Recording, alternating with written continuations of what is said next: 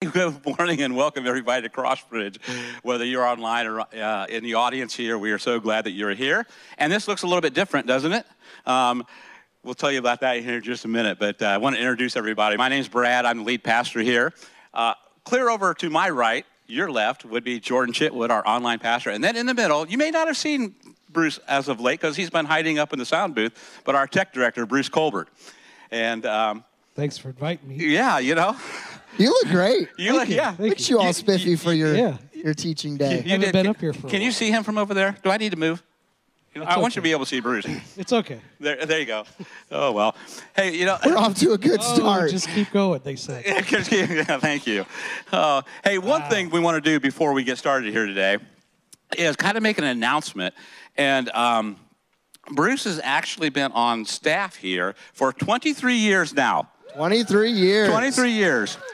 And um, you may not know this, but uh, you know he's done every he's done everything here. Well, except for working with the kids. Yeah, that's not good. That's true. Not There's a certain level of crazy it takes to get to there, Hey. but pretty much everything besides working with the kids. exactly. You started here as worship pastor, right? Correct. What? Why are we doing this? Just, just uh, I told it- him before service, like, does Bruce know about this? No, No, no, no. no, no. this Like, is a okay, surprise. this will be good. This is a surprise. So, sorry, that was my cough drop. um, sorry. it's okay. So you started here as a It's worship gonna pastor. go really well. Today. yeah, it's going to be great. I never doubted. And Yes. and then executive pastor, Correct.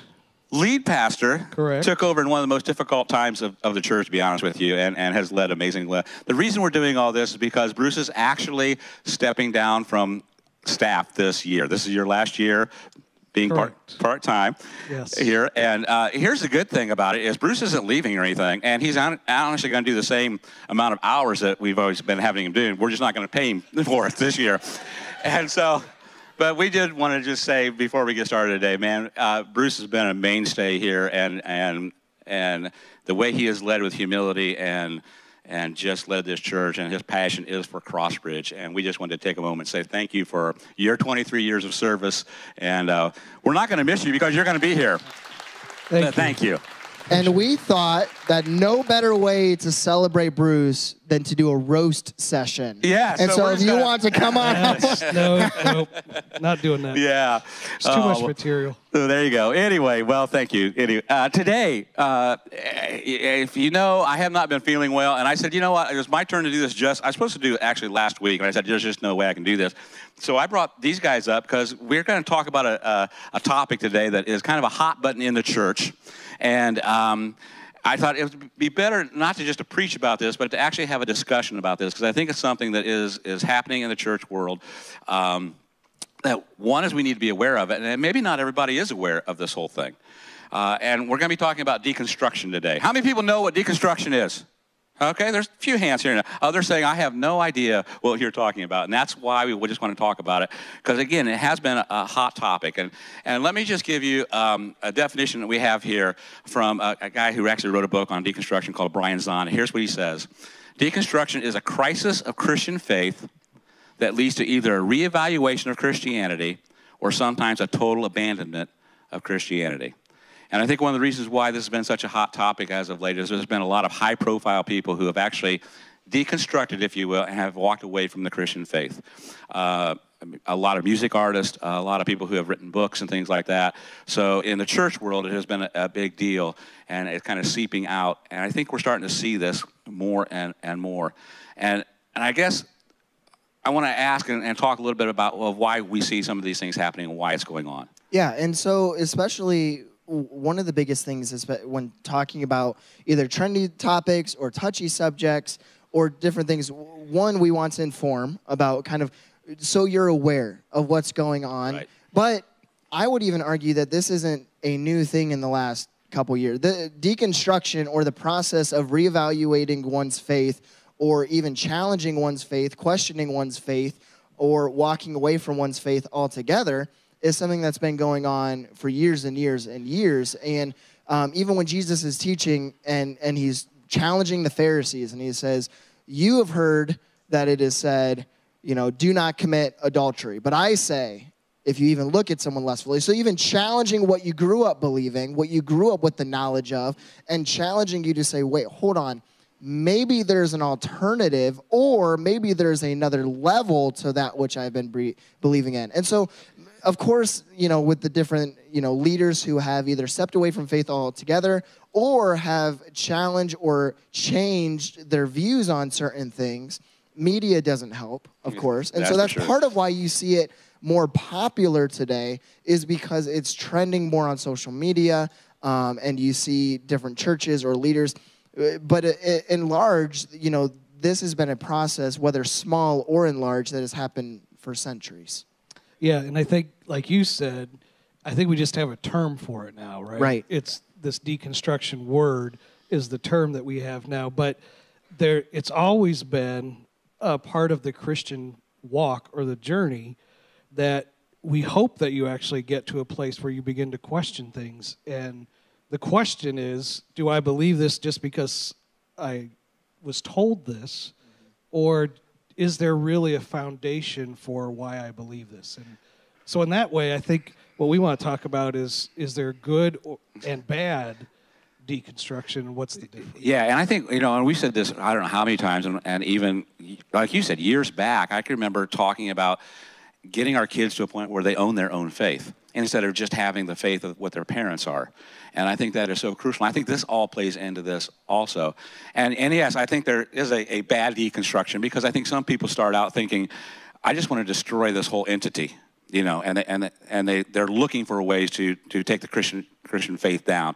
And then there's the other one, as we've discussed already, is is how much of this do I own, and and and what is truth, and and and you start questioning some of those things, and, and it's just one of those things that I think we have to just kind of navigate through. Right. And so, why are we talking about this? One, I, I want to just encourage you before we really get too deep into it. If you are someone who has doubted, who has struggled, who has deconstructed, who has questioned, who is going through that process right now, and you're not sure what you believe, I want you to know you're safe here and we're glad you're here. Exactly, and I think that is the crucial thing, and we'll get to some of that a little bit later too. But exactly, if, if, there are some of those doubts and some of those questions and some of those, well, I just don't know about that, and how can this happen?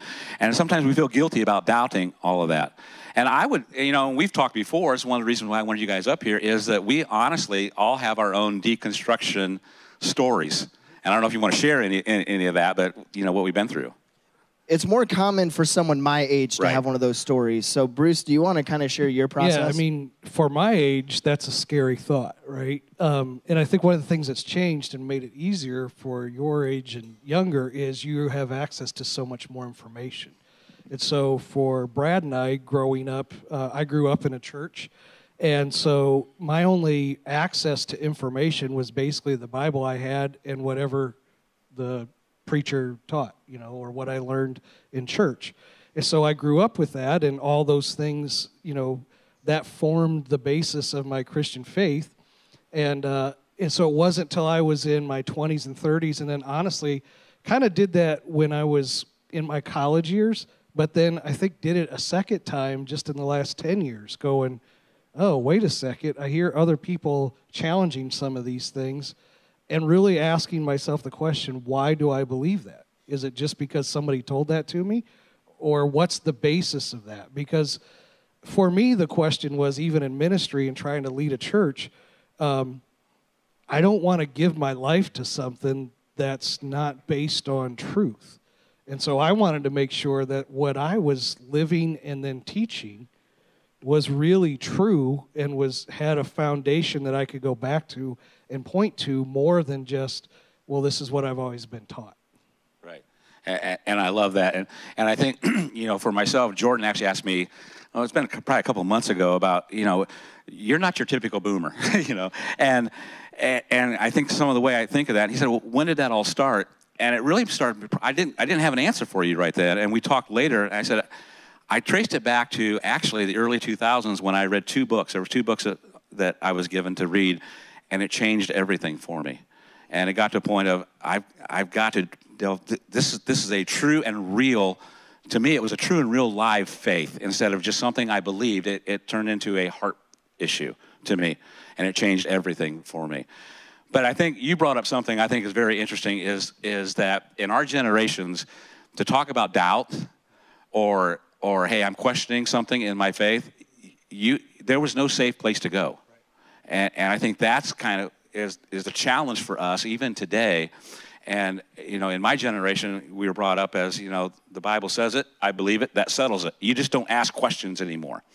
And, and we're not in that kind of atmosphere or culture anymore, especially with younger people. Right. And I think what you have, especially with generations who are my age and younger, is the concept of identity is probably the biggest question.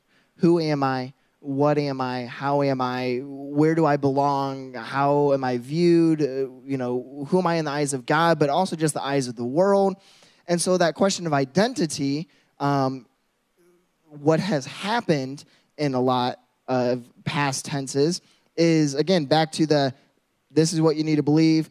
And people my age and younger um, we like to come to the solution or to the answer on our own.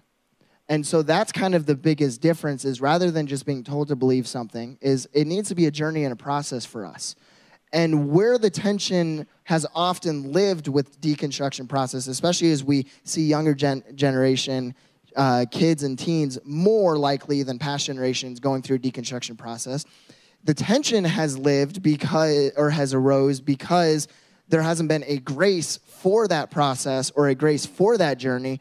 But younger people need that journey to be able to get to the same place or even a stronger place than that of their ancestors.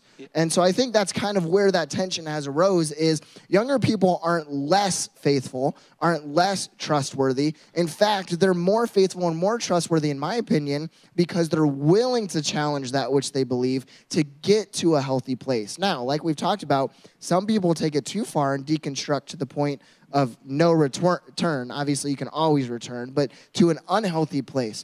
But most young people, my age included, myself included, are just simply looking for grace in the process, not necessarily looking to push back or challenge every single belief, rather looking for grace in their questioning, in their processing, so that that foundation becomes something more solid. And, and that's, a, that's an amazing explanation. But the thing it does is for I know for my generation, I don't know about yours, my guess is it scares the ever, ever living daylights out of us. Yeah, because and why is that? I and that's the the switch that I had to flip was, um, if there's a genuine pursuit of truth, why wouldn't we want that? For so it's almost like, well, we're scared that you're going to start believing something else. Right. And I had to get to the point where I go, well, if they're genuinely pursuing truth, they're going to end up at the right place. So that should be a good thing, yeah. right? Like, why why would we be scared to let people ask questions? Um, yeah. Yeah, and, and the thing that I think that we have done, you know, again, and, and we're, we're attacking this a little bit by a generation standpoint because that's I think that's where the gaps are and that's where the confusion kind of lays in some of this. And so, you know, I think what happens with some of the older generations is what we want to do is we want to we want to go and say, okay, well, here's it's almost apologetics. Is this is this is what you got to believe. This is why we believe it. Here's where it says in the Bible, and and we have all these arguments. As a matter of fact, there's this, and there's nothing wrong with apologetics. I think we need to be able to argue for our faith, but sometimes I think we use that as a as a crutch almost of let's not go to the deeper things that are behind some of these things. And so we're trying to argue with this reason and this intellect when that's not where necessarily the answers are coming from. And as you said earlier, is in this day and age, you can argue anything on the internet. No matter what we come up with, no matter what stance we take, you can find the other stance, the opposite view, somewhere on the internet. And so, us being able to convince somebody out of intellect, this does not work like it, like it used to. And something I would also say is almost every single person who thinks they haven't figured out thinks they haven't figured out. and every person in scripture who thought they had 100% of the Bible or the Old Testament or the truth figured out, Jesus called them out on it. And they didn't actually have it figured out. And then we think, okay, but we're, we're in 2022. We've got the truth. We know 100% of our beliefs, and we like to believe everything we believe is correct, and every way we respond is correct. But every single time that someone has done, taken that stance of, hey, this is, I mean, Jesus and God called them out. And so there's even that humility of saying, this is what I, as an imperfect human, believe to be the truth. But it takes a certain level of humility to say, but I could be wrong. And there's sometimes fear. No, I think there's always fear in getting to that place, especially for generations of past. What I've noticed with generations my age and younger is there doesn't seem to be that fear of I could be wrong. They're, they're really, they're, and it leads to more open mindedness. And sometimes that, be, that is frustrating because they, we are so easily either persuaded or able to switch or see the other side of things but I see that more as a again a faithfulness to the truth of trying to do the hard work rather than and this might be a trigger rather than living in a bubble of always what we grew up believing never questioning never challenging things when instead Jesus challenges us to go out into the world to make disciples. And if you're going to go out into the world to make disciples you have to learn about the culture. You have to um, understand the community. You have to recognize the pain that people have gone through. You can't just walk in and expect to be heard without first being willing to listen.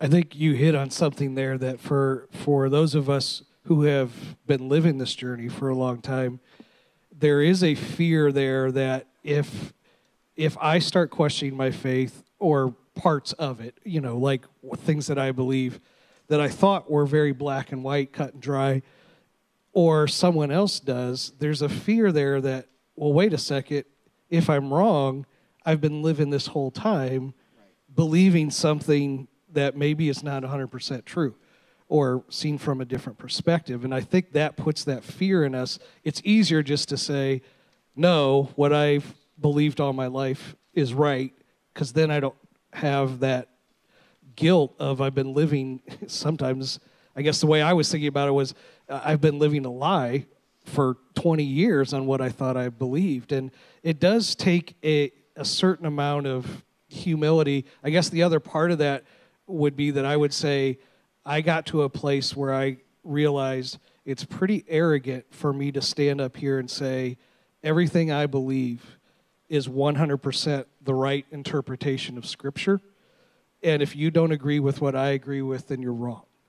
I mean, that's that's pretty arrogant on my part to say that because everybody thinks that. So And hopefully, and as right. you're sitting there, you may be thinking, "Well, I hope our teaching pastors know what they believe." And we we also hope we know what we believe. We're you know that is the hope. I remember having a conversation with my dad, and and he just shared like, "Hey, I hope that everything I believe is the 100% right. You hope that's the case. You hope that you are authentic and that you're prayerful, that you know, you know, you believe the right things. That's the that's the hope. And even that's kind of the faith.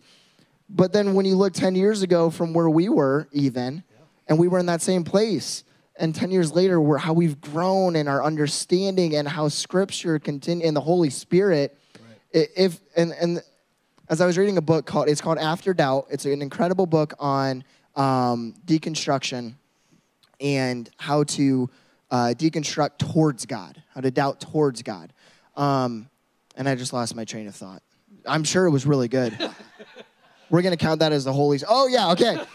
It's talking about when we talk about, you know, the verse that says, you know, the word of God, it, it is, it is live and active, you know, and it, if that is the case, then we have to trust that the Holy Spirit is also alive and active and constantly working on us. And, and I want to address the tension in the room right now. Because even in me, I mean, that, that some of that, again, I think becomes a fear of, okay, what are they really talking about? What are, what are they getting? I, I, and I'm going to use this word, and it's going to really set some people up. They're, they're getting progressive and, and liberal you know, and that's and that's the new thought agey. Yeah, new agey, you know, and it's all that that kind of those kind of things, and and there is a tension, isn't there? I mean, it's in it's even in me at this stage, but I think that's a good tension because it, it does keep us one on our on our toes, and and it starts to okay, what we're not redescribing truth necessarily, but but we've we've got to get to that point. Yeah, I think I think what you hear from us to kind of clarify is not a um, a questioning of who God is or who Jesus was. Probably actually deconstructing and asking questions about a lot of the peripheral stuff um, has as we've gone through those journeys and asked those questions what do we really believe and why it has enforced and elevated our view of who god is Absolutely. and who jesus was so it's those core things that actually have become stronger in us. It's the the stuff around that who is jesus who is god that we go oh wait a second. And you and you start seeing some of his interactions in a different light even. And and at least that's what's happened to me especially in the last you know many years here is that you see jesus in a, in a new light of oh I, I start to understand that even more. And and here's what i would i would again addressing that tension because there's probably some of you that are, are, are concerned at this point and that's good. That's okay. And we would love to have those discussions. It's something we say all the time is that we have an open door policy man. We would love to wrestle this to the ground with you. And and, so that's the invitation of jump into this conversation with us. You know we would love to have those. It's it's it's, it's been amazing. So uh, don't preclude already what what is kind of happening. And and here's what i would say with your generation i think is, is really important um, because you know we have talked more and more about how do we reach the next two generations coming up, and they are so different from Gen X and and and Boomers that that we've got to look at them with a different filter.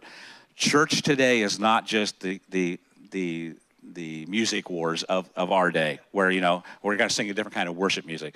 This is an entirely different way of looking at life and so we've got to meet them at, at their territory. So as we are, are sitting here uh, and looking at, at, at these younger generations and trying to, with our intellect and saying, well, this is what you got to believe, this is this is what the Bible says, this is what it, what it is. All those arguments are out there on the other side, but the one thing they cannot argue with is, is how we love them and how we love other people. I, I, I was actually thinking about this um, and, and writing some of the notes, and it just kind of jumped at me is, is you can't argue against the way we love people. And you think about the first century church is what drew people to them. All, all the Jews are saying this is some cult over here is what they were called is that the thing that was drawn to them is how they love people, how they took care of each other, how they gave sold everything they had just to make sure that people were okay. If we got back to that church, we would not have half the problem that we have. And do you know why that split happened? Why the Jewish to the, the first Christian church split happened? Because someone came in, the Messiah, challenging the way that things were always done, and it split this group to Christian Judaism, to where Jewish culturally and grew up, but then religiously accepting Jesus as truth.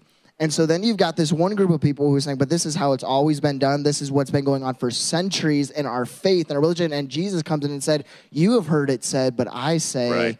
this. And then the church launches, and you've got these now outsiders with people looking in who think, again, we have the right way. Now, here's the thing again, like I said earlier, we hope that we know what we believe, and we teach that every week.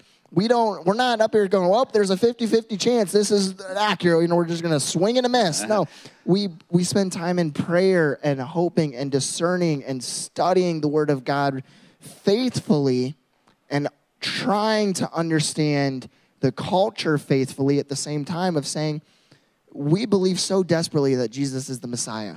How do we communicate that to a generation who is desperately trying to get there too? right. And it looks, the method, this is something we talked about all the time, the method is what's going to change. Is that the way that we, we share the gospel, the way we do outreach, the way we do missions, the way we do online media, the way we do men, all of those things are going to change. And our core beliefs, we hope again, again, you might hate that we keep saying we hope, we hope, we hope.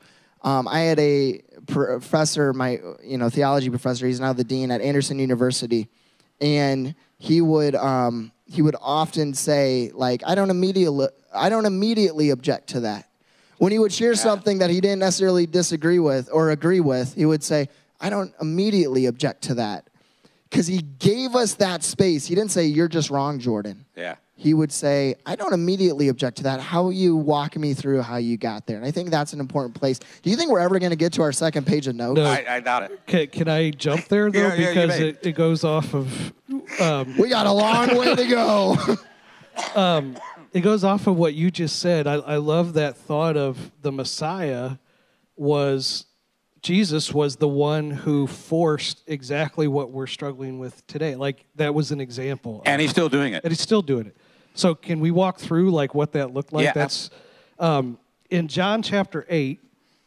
Uh, this is exactly kind of what's going on. Jesus is talking to some Jews who, again, not just the religion, but being Jewish was your entire identity, the whole culture, not just your physically beliefs. too. Yeah, you know that's part of why circumcision Yeah. was so important and why women were required to dress and look a certain way and act a certain way because that was the cultural, not just belief, but standard. Right. And so everything about you is wrapped up in that. And here comes this Jesus guy, and he starts teaching some, you know, like you said, hey, you've heard it said, but I'm here to tell you. And this is kind of what happened. So, John chapter 8, verse 31 To the Jews who had believed him, Jesus said, If you hold to my teaching, you are really my disciples.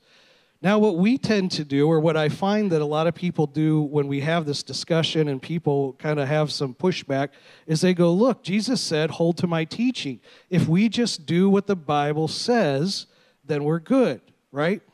Remember, Jesus' teaching was not the Bible.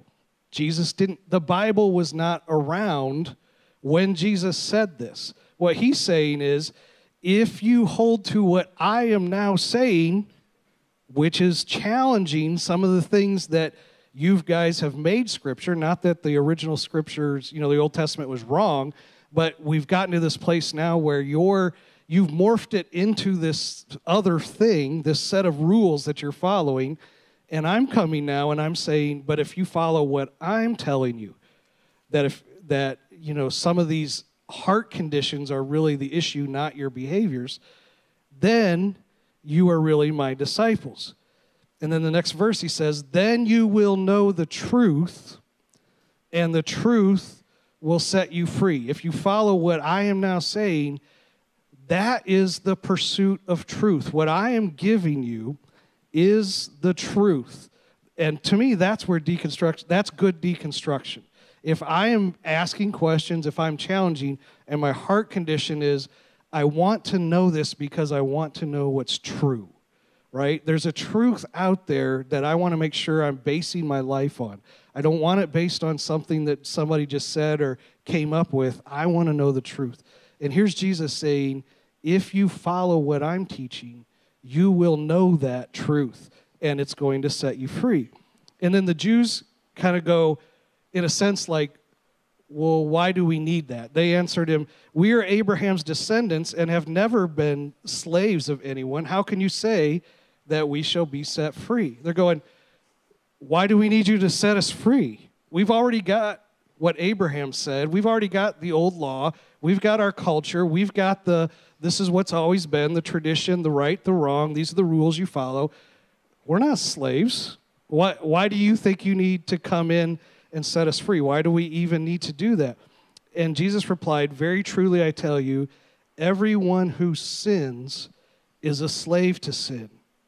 Now, a slave has no permanent place in the family, but a son belongs to it forever. And so the first thing he says is, Well, first of all, you need to understand the state of your heart, that if you've sinned, you are a slave. Sometimes that's hard for those of us who have grown up in churches and thought, no, we're pretty good, right? It's us and them.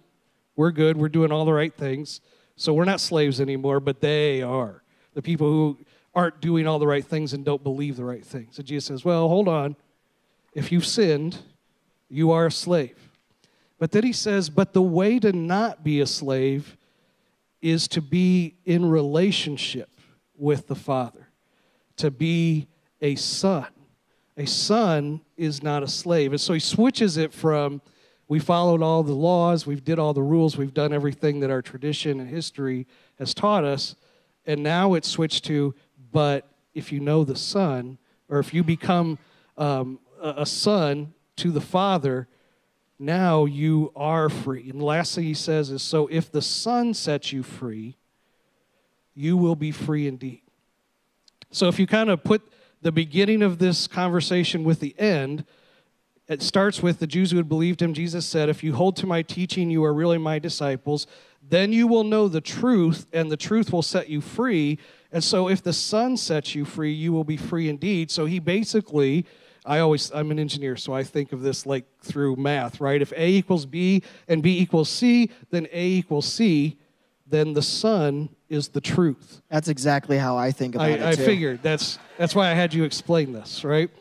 So he's basically saying the truth is a person.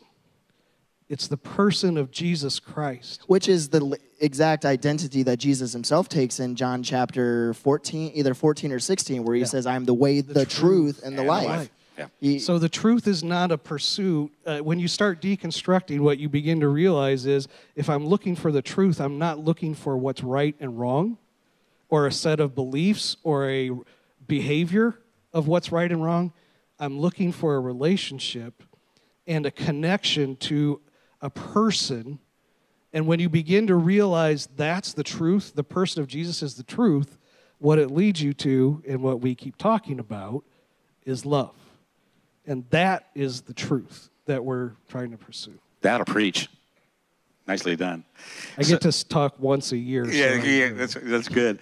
So so let's kind of wrap this whole thing up, and and I think for us, um, I think you're going to find that that your friends, family members, um, are going to be coming through with some of this deconstruction. They're going to have these thoughts, or they're having those thoughts. Maybe you don't even know it. So how do we respond to someone who is is deconstructing, who is doubting? How how do we, as Jesus followers, as a church, come alongside these people? Yeah, and and even as a church, we we have so many different people here at Crossbridge. Um, we have people who are so different politically. We have people who are different religiously. We have some people who attend who don't even believe in Jesus and are still here because of the community. We have so many different. So the hope is that we're able to have these conversations all the way moving forward while still being encouraging, but also bold in some things we believe in. And there's a couple of ways. So, how do we respond to someone deconstructing or doubting or walking through this process? Um, one, it's something us as teaching pastors, but us as a staff have tried to do and walk the whole time, and we get it wrong often. Okay? But one of the first things, going back to what Bruce you just shared, is the first thing we want to encourage people to do is encourage people to lean on the truth. Which you might say, doesn't that contradict everything you just said? And again, remember what Bruce just shared, though, is the truth. It's got to start with Jesus. Jesus is the truth. He is the way, the truth, and the life. That's part of what deconstruction can become so scary, especially if you're a parent and you're like, I've got kids. I want them to know the truth. I want, I agree. I want my son to know who Jesus is. I want my son to believe that Jesus is king, Jesus is Lord. I want my son to hold on to the word of God, not as his savior, but as a tool that point as the word of God pointing him to the savior. That's my hope as many of your hope too. Yes, it is some of my fear that my son will walk away from Jesus someday.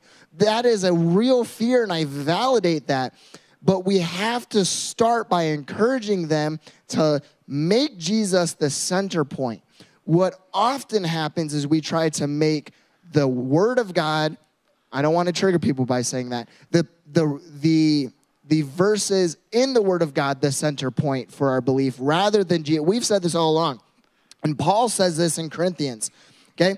Jesus is the center, the foundation, the whole I mean Jesus it is all about Jesus. Okay? And so we have to get to a place where we value Jesus as king and we lead our kids, we lead our teenagers, we lead our family members towards that. The Word of God is so important and is active and is alive and is the inspired Word of God. And so we have to get to a place where we use the Word of God to point toward Jesus. And so the first step when someone's deconstructing and doubting is that we have to make sure that we say, hey, just so you know, Jesus cares so deeply about where you're at, where you're at and he wants you desperately to be where he is. And you're going to have that tension, but give them grace on the journey to get there. Did any of that make sense? Yeah, it, it, it, it's all great. Um, and and I, and I want to make sure I clear I because I was talking about the word of God very like you know like the Bible is so important for this process. But so is prayer with the word of God.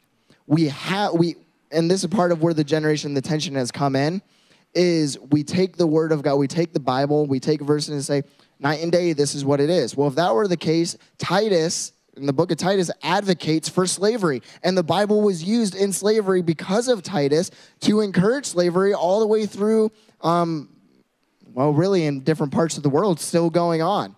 And so that is where prayer comes in and the Holy Spirit comes in to challenge some of the things with the process of saying, okay, hold on, what did slavery look like? Is this a cultural thing?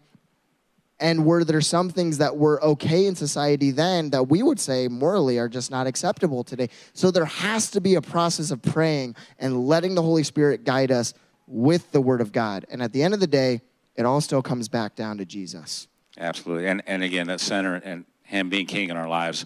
And it starts with us, you know. And we have to, to also listen to what people are going through. Because a lot of this deconstruction comes from a place of hurt and it comes from a place of anger. And it may be hurt, it may be church hurt, which we've talked a lot about, and we're not here to beat up on the church, but but these younger generations don't see the church and trust the church as some of our older generations. So again, it's listening and understanding that underneath somewhere here is is some some hurt. Um, I want to close real quickly if I can. I want I just want to read a, a statement by someone you may nev- never heard of this gentleman. His name is Paul David Tripp. And um, in evangelical circles and fundamental cir- circles, he's as conservative and fundamental as they get, okay? Love the guy. Here's what he says about deconstruction. Sorry. those were two really fascinating statements to put next to each other Here's what Paul David Tripp says. I, it, it's, it's the cold, I'm telling you. I think there are two things we need to do. Number one, we need to understand the experience of deconstructors. We should understand the trauma of these experiences, just what we talked about. But I want to say something else. Number two, we should all be deconstructing our faith. We'd better do it because our faith becomes a culture. A culture so webbed into the purity of truth, it's hard to separate the two. And we'd better do some deconstructing, or we're going to find ourselves again and again in these sad places. For me, I've accepted the fact that I'm going to be a sad man for the rest of my life because I get calls all the time of the saddest things that are happening in the church. And you know, I celebrate the church of Jesus Christ. I celebrate the places where it's a city on a hill that cannot be hidden. I love the gospel. I have no other wisdom than that. But I'm sad for the church. I'm sad that we've become so loyal to this culture, and we're talking about the culture in the church, okay? Not the culture outside of here. And I'm sad that we've become so loyal to this culture, we're afraid to deconstruct it in places where it's lost its way, that it's harmful. It's producing things that allow the world to mock and cause young people to walk away, and leaders not to be rescued from themselves, and ministries to explode. And so there's a devastating humility that comes when you're really willing to deconstruct something you've given your life to. I mean that in the positive sense. I'm not talking about apostasy here, but to be willing to step back and say, where do we just need to take this apart? Abandon your loyalty, stand with courage, and say, this is not good enough. And I think that's exactly what we've been trying to say. We're not trying to throw everything out, the baby with the bathwater. We're just saying, let's get to a real place where Jesus is king. He's the center of everything we do. And let's raise our, the next generations to say that without Jesus, we have nothing and we have no hope. The hope of the world is Jesus, nothing else. And the last piece before we close today is if you are someone who is re- you feel really confident and you're strong and you are maybe either on the other side of deconstruction or you're in a really healthy place with your faith, your next step is we want to encourage you again earlier walk with people who are struggling. Walk alongside. Be that safe person for someone to question and to challenge and be that person who's able there to encourage and to reinforce and to um, pick up when they fall or you know celebrate when they're um, excited and that's also that is equally important all three of us who have deconstructed at some level um, have come out so much stronger.